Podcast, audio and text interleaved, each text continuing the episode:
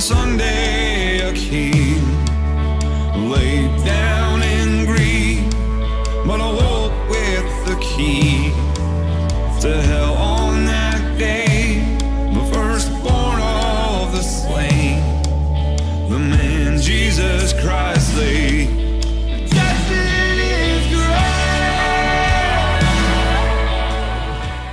Welcome to Epiphany's Sunday Sermons, a podcast ministry of Epiphany Anglican Fellowship in Ligonier, Pennsylvania. Our church exists to help people discover and rediscover the love of God in the Christian gospel. To learn more about our church, visit our website at epiphanyligonier.org.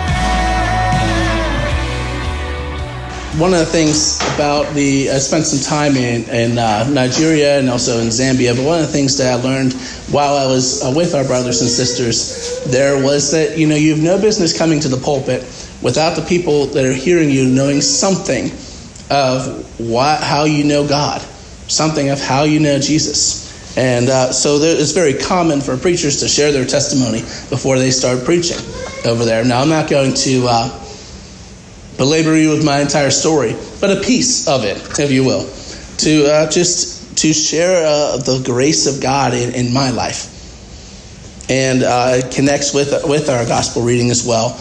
That uh, you know, I was blessed to grow up in a in a Christian household, uh, parents who loved the Lord, and um, my mom also had that blessing. My dad had not had that blessing, so he was a new a new convert when my parents got married, and. Um, it was interesting for us to kind of grow up together in a sense, right? Because we, got to see the grace of God work it out in each other's lives. Him as a young Christian, me both as a young human and a young Christian. And the thing that, that we both can, uh, have grown into the most is this awareness of our need for God as Father. And this was actually the moment of. Um, this was actually the moment of where the gospel really took hold in my life is realizing uh, you know i had a, a minister saying uh, announcing to everybody in the room look you a lot of you have come to church you know the bible you know all these things but you don't know god as father. And realizing that need like oh i've not been adopted i've not been taken i've not been claimed. And in that moment, I remember it was actually not too far from here. It was actually at Camp Ligonier that this was happening. And I remember standing in, the, in this conference room looking, and I was just under a skylight in that room somehow, and looking up and hearing, you know, just saying, God, I need you to be my father. And hearing in like this response from the heavens, You're mine. You're mine. And if I could summarize our readings today, they come with that same message. They come with that same promise, that same assurance of God saying to his people, You're mine.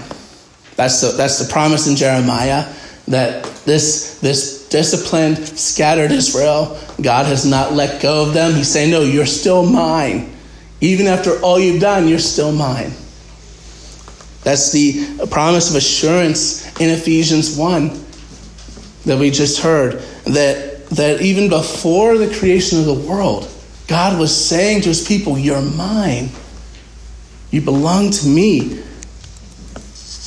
And of course, Paul is able to bring that clarity that we have that assurance, we have that promise because Jesus came. And that the Spirit bears witness to that in our own hearts. And so, what about the gospel? Who is hearing? Who is hearing that promise in, in the gospel of Luke? So there's a little bit of uh, biblical inside baseball going on in Luke. Luke, uh, like the, uh, unlike many of the writers, Luke is one a Gentile. He, he's not he's not from the a church going family. right? Everything that he knows about the Lord, everything he knows about the scriptures, he learned as an adult, as a convert. He had to learn, learn it all, take it in, and to study with others and be taught about things. So when he starts explaining things here in, these, in this uh, gospel reading of Luke chapter 2 about the law of the Lord, he, he's explaining things that he himself has had to learn. He didn't grow up with it. Right? It wasn't just it wasn't just familiarity but he's now explaining it to, to Theophilus, to the lovers of God. Hopefully, that's you and me this morning.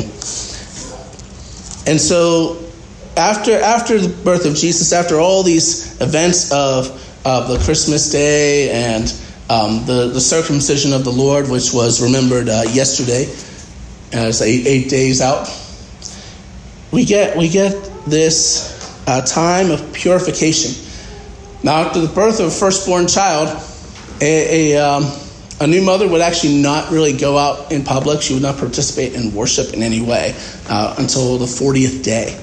So, this is a, about a month, uh, almost six weeks after Jesus was born. And they go up to Jerusalem, which is seven miles from where they've been staying in Bethlehem, to do this purification.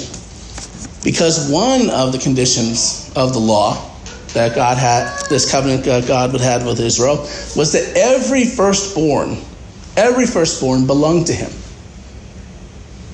Every firstborn was dedicated to God uniquely. And so they would have to go up and offer a sacrifice for, to redeem the child, to, in some sense, be able to continue with the child and not leave them there at the temple right? So there's a sense of ransom that's happening here. And as, as uh, Mary and Joseph bring this child, who is God's child, not just in the sense that, oh, he's the firstborn and belongs to God, but is actually the Son of God. He's actually God in the flesh. He actually does belong with his Father, right? But they do for him what's required by the law. Before Jesus is even able in his own human flesh to fulfill the law. The law is being fulfilled uh, by, by his parents, by those who are going to raise him. It's a really incredible witness, right? And we learn something about their situation in that moment because they don't come and offer the standard um, sheep offering for that. They don't bring the lamb to provide this ransom. They bring the uh, let's see here, the two turtle doves or two young pigeons. This was this was the, the poverty clause in the law. If you're going to make this, if you're going to make this sacrifice, but you don't have the resources, it's okay. You can bring the two turtle doves, bring the two young pigeons instead. And so we have this kind of, you know, Luke just grappling with, okay, there's a sacrifice, there's a purification, there's we, we don't really do all this in Greece, where I'm from, right? But we we have we have someone that belongs to God and someone that is dedicated to God and someone that needs to be ransomed for God's service. And so Mary and Joseph do this. They bring, they bring Jesus. They come to do the sacrifice. And they're in the middle of this worship, right? They're in the middle of the, of the worship, offering the sacrifice. And this old guy comes up and he takes the baby out of Mary's hands. Now, I'm not a I'm not a mother, I'm not a father. Um, but I have held my siblings, I have held my godchildren, and let me tell you, if you came up and tried to take them from me, we would be having a very different conversation than the one that is here in the Gospel of Luke. Right? If some stranger comes up and just takes the child, right? It, it, this is unexpected. It's uh, in, in some ways just inappropriate, right? It catches our attention. But Luke, Luke's done his research. He's got a whole biography to help us feel a little better about this guy. But before we even get to that biography, just think about how crazy this must be. You're in the middle of worshiping the Lord. For the first time since you've been able to go, you know, this is the first time they've been able to go to the temple. Mary was not allowed to be in worship before that point. And some strange man comes and just takes her child from her arms, right in the middle of worship. It would be surprising, it would be offensive, it would be any number of things. But I think it's a sign of the grace that was on her that she's able to start to receive in that moment, to start like, this is not normal, but it's okay.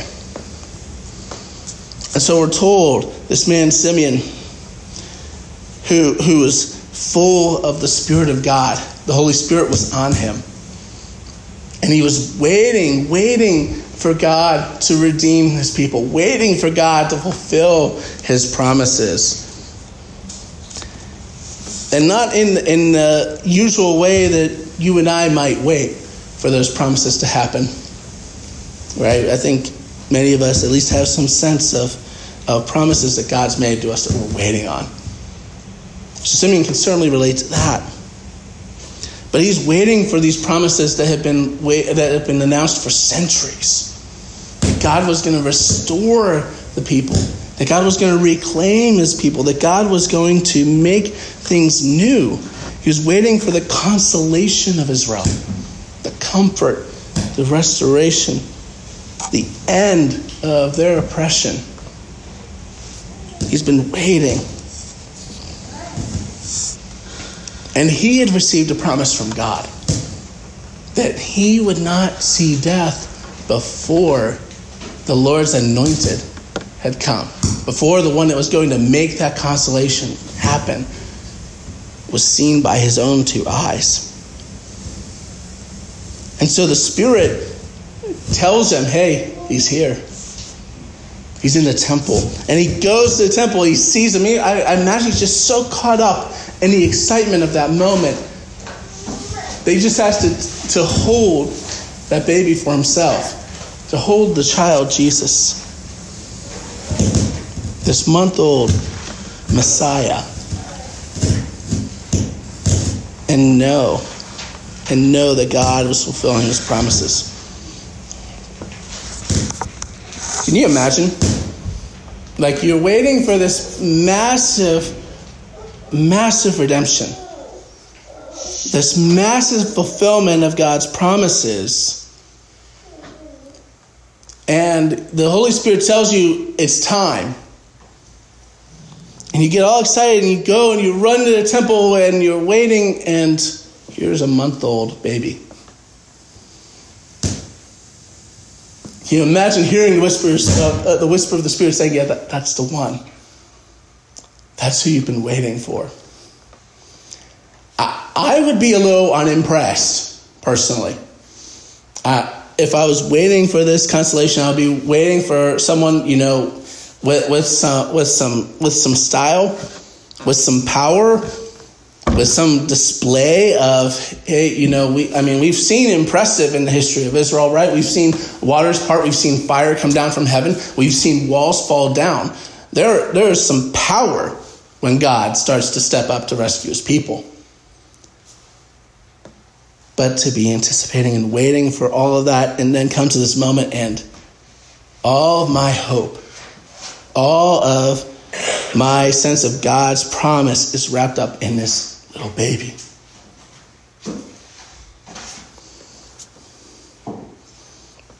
Barely six weeks old, and everything is here in this child. But Simeon is uh, thankfully much more attuned to the Spirit than I am. Because he's come in the Spirit and he takes Jesus up in his arms and he blesses God. He praises God. Lord, you're letting your servant depart in peace according to your word. For my eyes have seen your salvation that you prepared in the presence of all peoples, a light for the revelation to the Gentiles and for glory to your people Israel.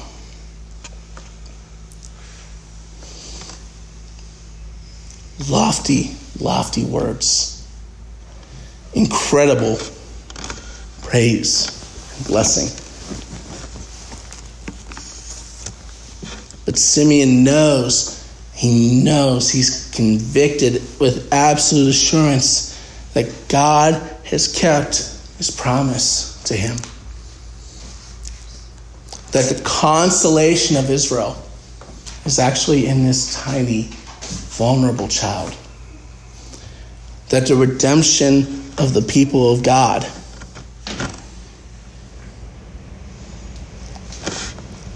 is in a six week old, dependent, and vulnerable baby.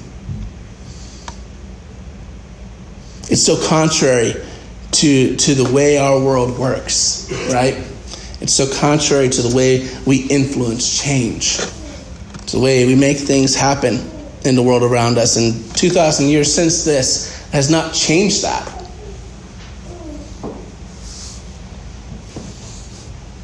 But through, through the Spirit, Simeon is able to discern God has kept his promise, God has come for us.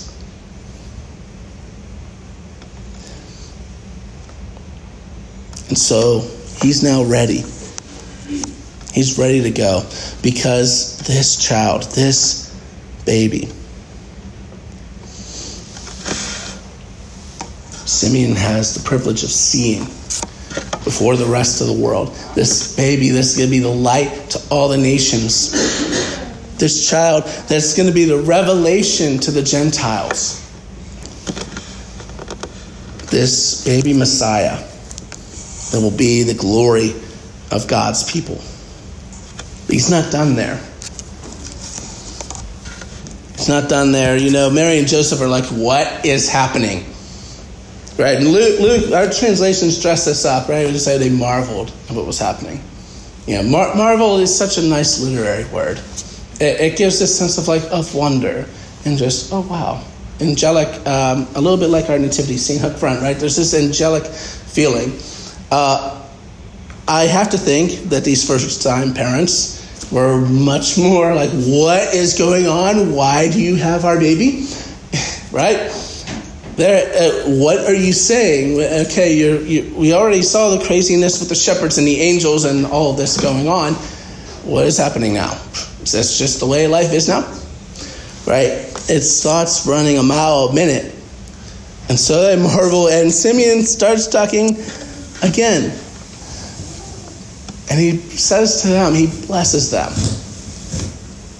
He speaks words of blessing to them. They're freaking out. He's like, okay, you need something, right? And he blesses them. And then he says to Mary, because up till now, his entire conversation has been with the Lord. But he says to Mary, This child is appointed, he's chosen, he's special for the rising and falling of many in Israel. And he's going to be a sign as opposed, or uh, you know, it's a sign that's going to be spoken against. So that the thoughts of many hearts will be revealed, and a sword will pierce your own heart too.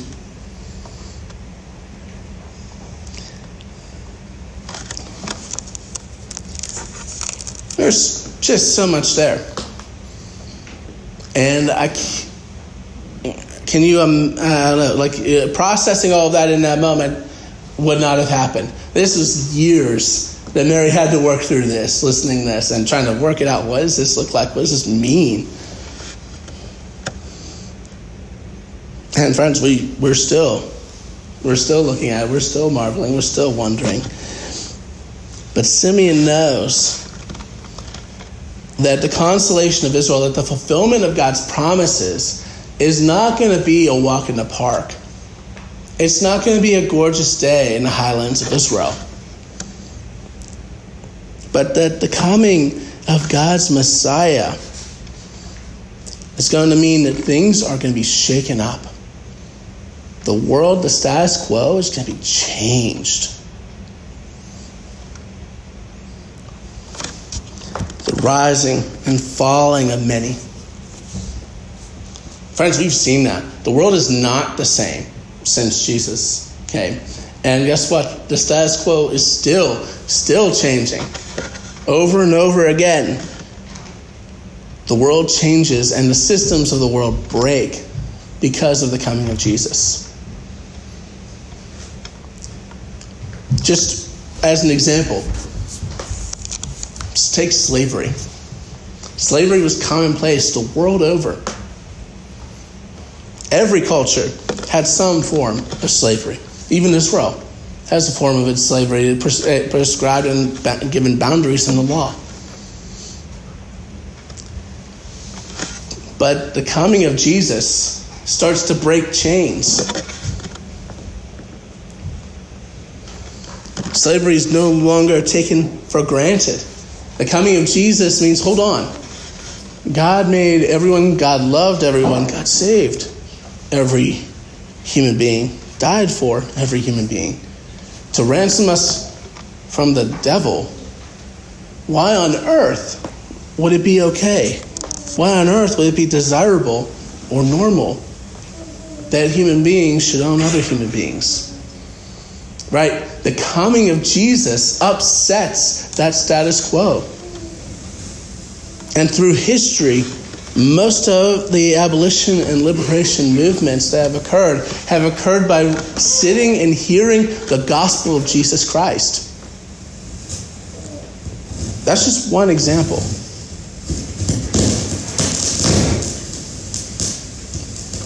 That's one example.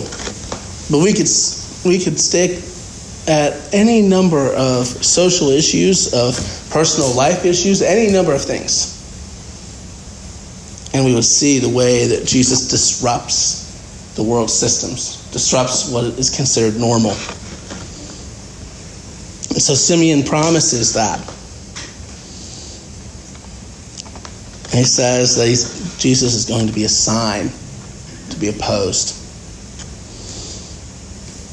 Not a comforting promise in a lot of ways, right?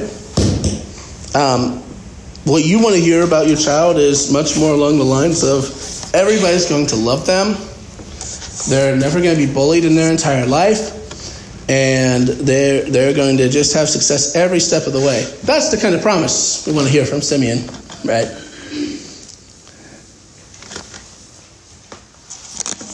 But Jesus has a destiny.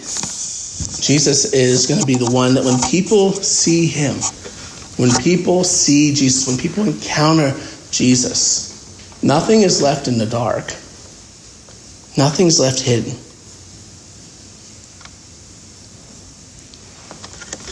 When people see Jesus, their thoughts are revealed. Are they thoughts of yearning for redemption, yearning for freedom, longing and hungering for grace? Or are they thoughts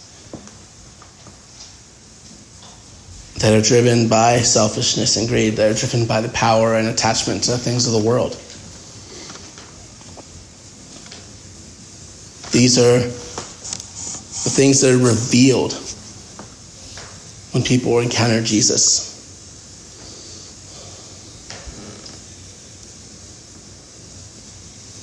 And that's still true. This month old Messiah reveals the thoughts and intentions, the desires of our hearts, and the re- redemption that we need.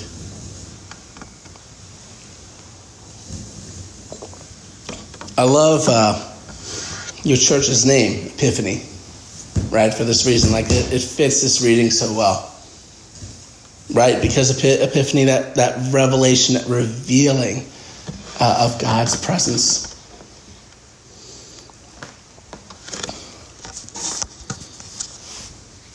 And my, my belief,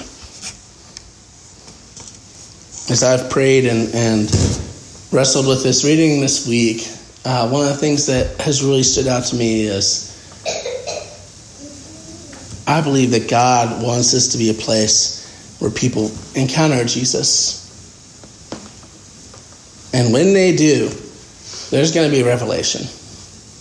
there's going to be a revealing, certainly of the thoughts and intentions of their own hearts, but more significantly, the first kind of revealing that Simeon mentioned, that revelation of light to the nations, of God's truth and life and grace to rescue them, to bring consolation salvation to them.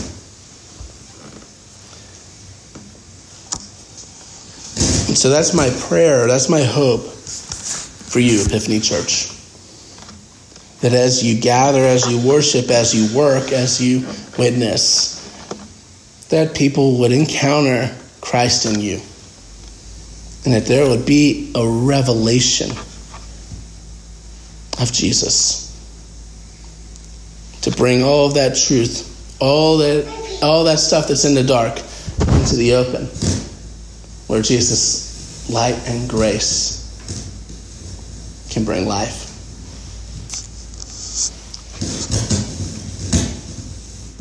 And we'll see that. We'll see that. So I invite us this morning. There's more to this reading. We could spend hours on it.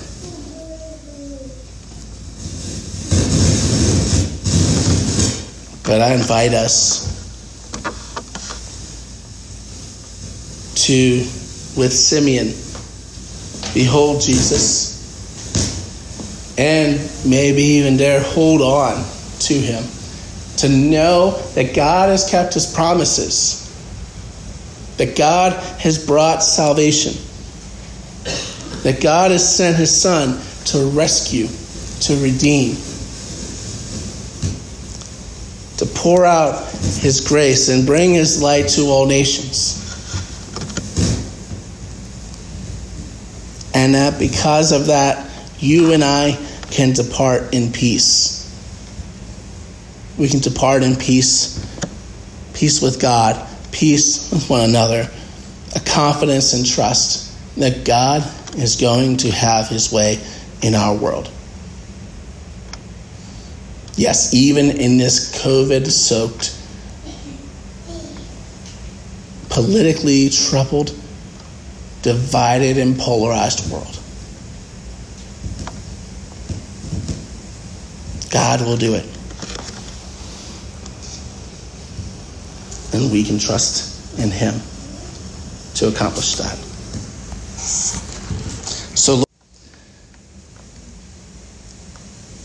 Lord, help us to, to wait for you as Simeon waited. Help us to receive the prompting and leading of your Holy Spirit as Simeon did. Help us to have the confidence and trust, the faith in this, your Son, Jesus. To break all that's wrong with the world and build something that's new and life giving. To break all that's broken and wrong in us and bring new life and grace. and to be assured and confident, not because of anything that we have done, but because you have kept your promise, because you sent your Son. In Christ's name. Amen. On Friday,